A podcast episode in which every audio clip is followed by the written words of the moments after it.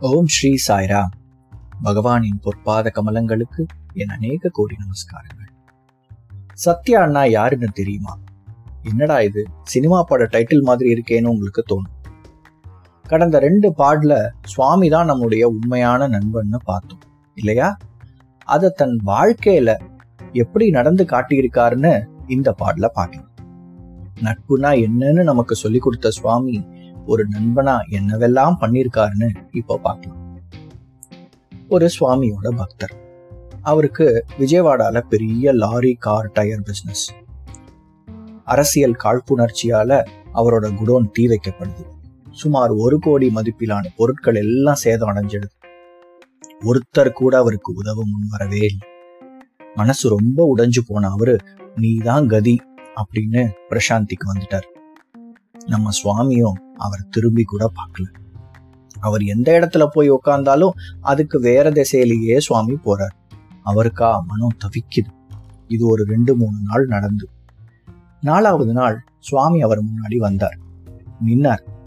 அவரோட கண்கள்ல நீர் அருவியா வழிஞ்சுது. வாயிலிருந்து வார்த்தைகளே வரல. சுவாமியே அவரோட குடோன்ல நடந்த எல்லா விஷயங்களையும் ஏன் அவருக்கே தெரியாத விஷயங்களை கூட அவருக்கு சொன்னார்.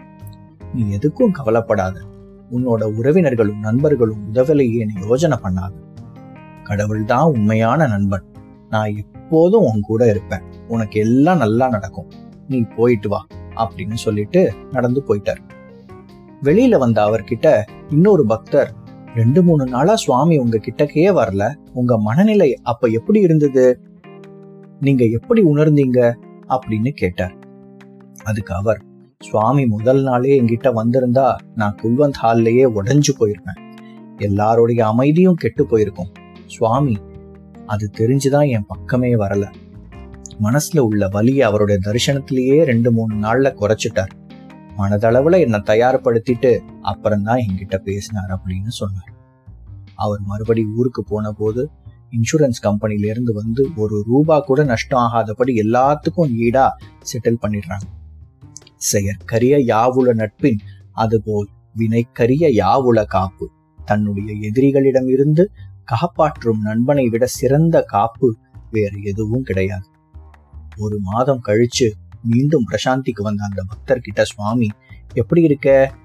கேட்டதற்கு அவர் சுவாமி நீங்க தான் உண்மையான நண்பன். நீங்க மட்டும்தான் உண்மையான நண்பன் அப்படின்னு சொன்னார்.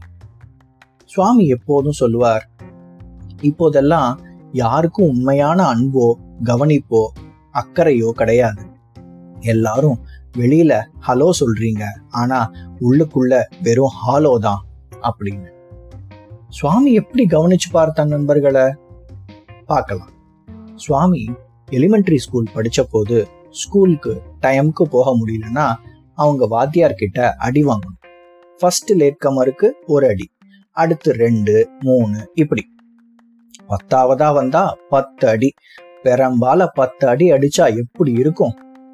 புட்டப்பத்தியில வெயில்ல மாதிரியே குளிரும் ரொம்ப கடுமையா இருக்கும். லேட்டா வந்தா பிறம்படி கிடைக்கும்னு எல்லா பிள்ளைகளும் முன்னாடியே வருவாங்க. ஆனா குளிர் நடுக்கும். எல்லோருக்கும் தன்னோட நண்பர்கள் குளிர்ல வாடுறத பார்த்தா சுவாமிக்கு பொறுக்கவே பொறுக்காது.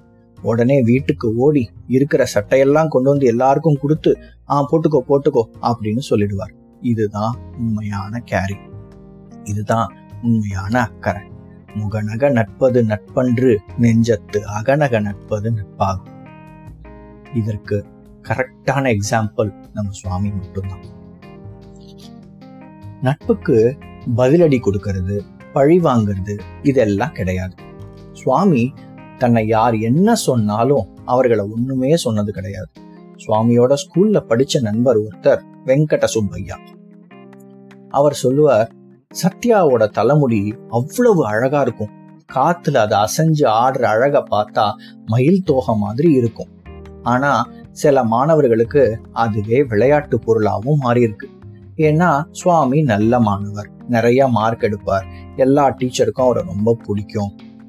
போதுமை காரணம் அவரோட அந்த அழகான துளி தலைமுடி மேல முள்பந்துகளை எரிவாங்க அதை வெளியில எடுக்கிறதுக்குள்ள சுவாமிக்கு ரொம்ப கஷ்டமா போயிடும். பயங்கரமா திட்டுவாங்க. என்ன பண்ணாலும் சுவாமி அவங்கள ஒண்ணுமே சொல்ல மாட்டார். அவர்களை தூரத்துல பார்த்த உடனே ஓடி போய் ஒளிஞ்சுப்பார். டீச்சர்ஸ் கிட்ட கூட கம்ப்ளைண்ட் பண்ணது இல்லைன்னா பாத்துக்கோங்களேன் அகழ்வாரை தாங்கும் இளம் போல தம்மை இகழ்வார் பொருத்தல் தலை. இதுக்கு சுவாமி தான் எடுத்துக்காட்டு. நட்பை பத்தியும் நண்பர்களை பத்தியும் நாம இவ்வளவு பார்த்தோம். நீங்களும் ஒரு சுய பரிசோதனை பண்ணிக்கிறீங்களா? எங்க? ஒரு பேப்பர் பேனா எடுத்துக்கோங்க. இப்போ நான் கேட்கிற ஒவ்வொரு கேள்விக்கும் உங்களோட இதயத்தின் உள்ளேருந்து வர பதில மட்டும் எழுதுங்க. போலாமா? முதல் கேள்வி. உங்களுக்கு நண்பர்கள் இருக்கிறார்களா? இரண்டாவது நீங்கள் யாருக்காவது நண்பராகி இருக்கிறீர்களா? மூன்றாவது அந்த நட்பின் முடிவு என்ன?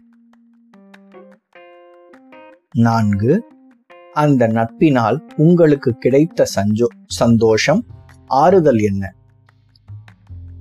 ஐந்து உங்கள் நண்பர்கள் உங்கி நீங்கள் அவர்களை மாற்றியிருக்கிறீர்களா?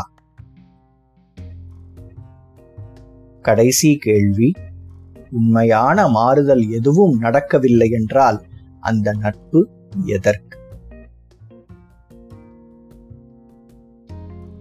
கடைசி கேள்வி உண்மையான மாறுதல் எதுவும் நடக்கவில்லை என்றால் அந்த நட்பு எதற்கு? இந்த ஆறு கேள்விகளையும் நீங்க பழகிற ஒவ்வொரு மனிதரையும் வச்சு பதிலை யோசிச்சு பாருங்க.